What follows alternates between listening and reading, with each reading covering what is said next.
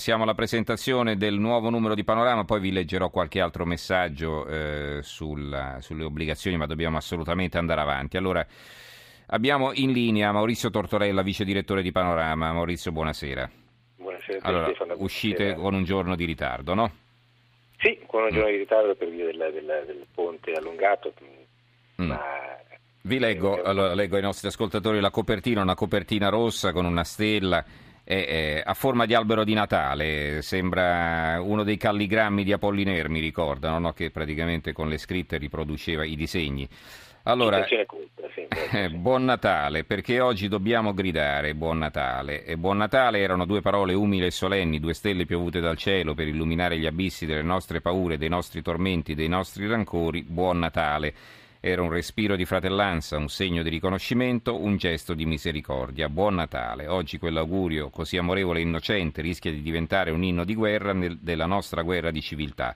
La pronunceremo ancora perché oggi dobbiamo gridare Buon Natale. Allora, eh, all'interno c'è, c'è un, per- per- per- spiego questa, questa copertina Sì. che sembrare strana, all'interno c'è una- un articolo di Giuliana Ferrara molto polemico sulla, sulla, eh, sul, sul relativismo culturale fondamentalmente che eh, cerca di sminuire il ruolo del Natale nella nostra, nella nostra eh, cultura per l'appunto e racconta un aneddoto a mio avviso disastroso accaduto in Gran Bretagna dove una, una- una- una commissione eh, culturale formata da 90 persone di grandissimo peso istituzionale, arcivescovi e filosofi, eccetera, hanno creato, hanno steso un rapporto sulla decristianizzazione, stabilendo che è giusto introdurre misure di sharia nella legge, quindi di legge coranica nella, nella- nella- nella- normativa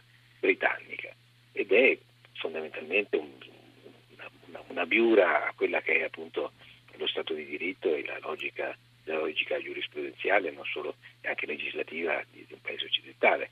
Alla stessa stregua eh, Ferrara critica chi eh, cerca di sminuire il ruolo del Natale per- come, come invece elemento culturale eh, distintivo della nostra, della nostra eh, quindi tutte le polemiche sui presepi, no? la nostra Europa, esattamente polemico sui presepi, le- le- gli alberi, ma anche banalmente gli alberi di Natale o, l- o la mancanza eh, di, l- l- il divieto di, di- di fare una gita a vedere eh, appunto opere d'arte, che ne so, una donazione dei magi come abbiamo pubblicato noi di Gentile da Fabriano, che è una delle cose più belle mai, mai realizzate da, da- nella pittura del, del- Mhm. del mondo. Insomma. All'interno di questa copertina ci sono poi altri articoli che invece trattano eh, temi meno culturali e molto più concreti, per esempio abbiamo messo insieme eh, gli ultimi grandi attentati, quelli più sanguinosi dal 2013 a oggi, e abbiamo scoperto che eh, a compierli da, da Parigi a, a Boston, da, da- da- Parigi all'inizio dell'anno scorso fino a San, a San Bernardino il 2 dicembre scorso, sono state coppie di parenti, sono stati eh, marito e moglie a San Bernardino, eh, coppie di fratelli eh, eh, sia eh, A Boston, alla maratona. esattamente nella maratona di Boston, sia quella alla- contro la redazione di Charlie Hebdo, marito e moglie a, a Mehdi Koulibaly e Ayat Boumediene avevano preso parte alla- all'organizzazione della- dell'attentato contro il supermercato ebraico Mm. e a Parigi il 13 novembre erano stati i fratelli Abdeslam e i due cugini, eh, lei si era fatta esplodere a Saint-Denis e lui era stato uno dei, dei- dei- degli autori delle, delle stragi del 13 novembre.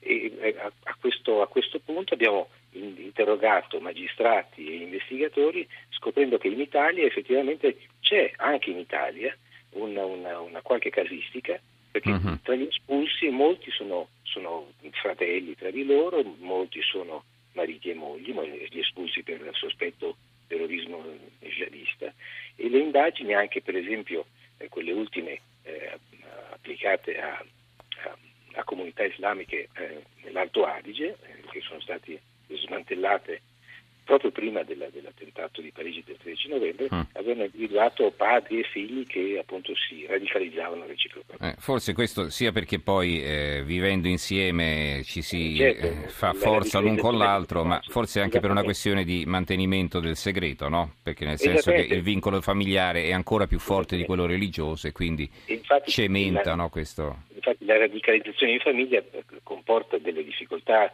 eh, in, investigatori, ma in qualche misura anche delle, delle, non è una sorpresa perché appunto eh, così come eh, la stessa cosa accade in moltissime organizzazioni criminali, uh-huh. dall'andrangheta alla mafia, insomma, sono, certo. sono meccanismi inevitabili, per di più in situazioni nelle quali appunto la, la radicalizzazione è un fenomeno in qualche maniera eh, intimo che cerca appunto di giocare su elementi psicologici uh-huh. che sono più facilmente riscontrabili all'interno di una famiglia. Allora, quali sono gli altri servizi che ci vuoi segnalare in rapida successione? Beh, sentivo che voi parlavate prima di banche inevitabilmente e, e su questo noi ci esercitiamo come, come, ovvio che sia. Abbiamo fatto fare un calcolo a, una, ai nostri esperti, dal 2007 a oggi eh, le banche sono costate agli italiani 150 miliardi, quindi una cifra sconvolgente, eh, praticamente un, un decimo di, prodotto interno lordo, perché eh, tra calo della capitalizzazione di borsa, aumenti di capitale, il, la cifra è questa, sono 100 miliardi più o meno il calo della capitalizzazione dovuta alla, appunto alla perdita dei, dei, dei corsi borsistici e gli aumenti di capitale sono altri 49 miliardi circa, che si mhm. vanno poi a sommare alle, alle perdite eh, subite da, appunto, dai, dagli obbligazionisti uh-huh. eh, truffati dalle banche negli ultimi, negli ultimi tempi. Bene.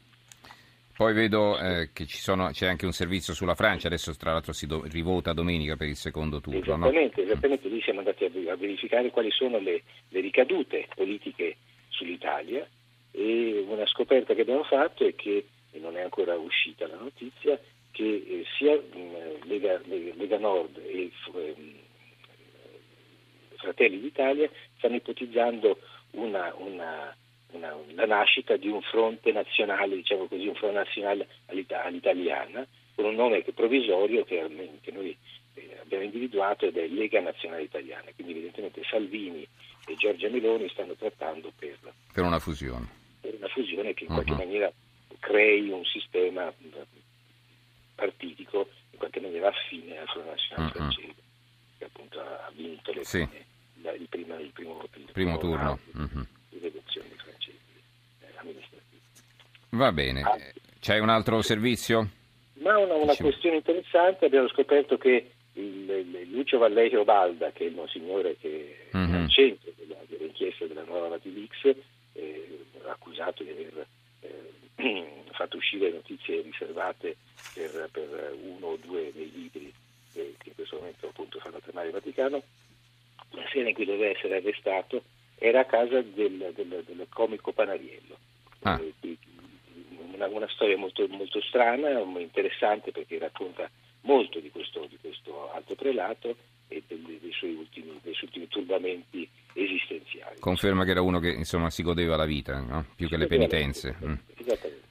Va bene, allora ricordo la copertina di Panorama e un buon Natale, perché oggi dobbiamo gridare buon Natale, questo è spiegato all'interno, ce lo ha raccontato Maurizio Tortorella, vice direttore di Panorama. Grazie Tortorella e buonanotte. Grazie, buonanotte.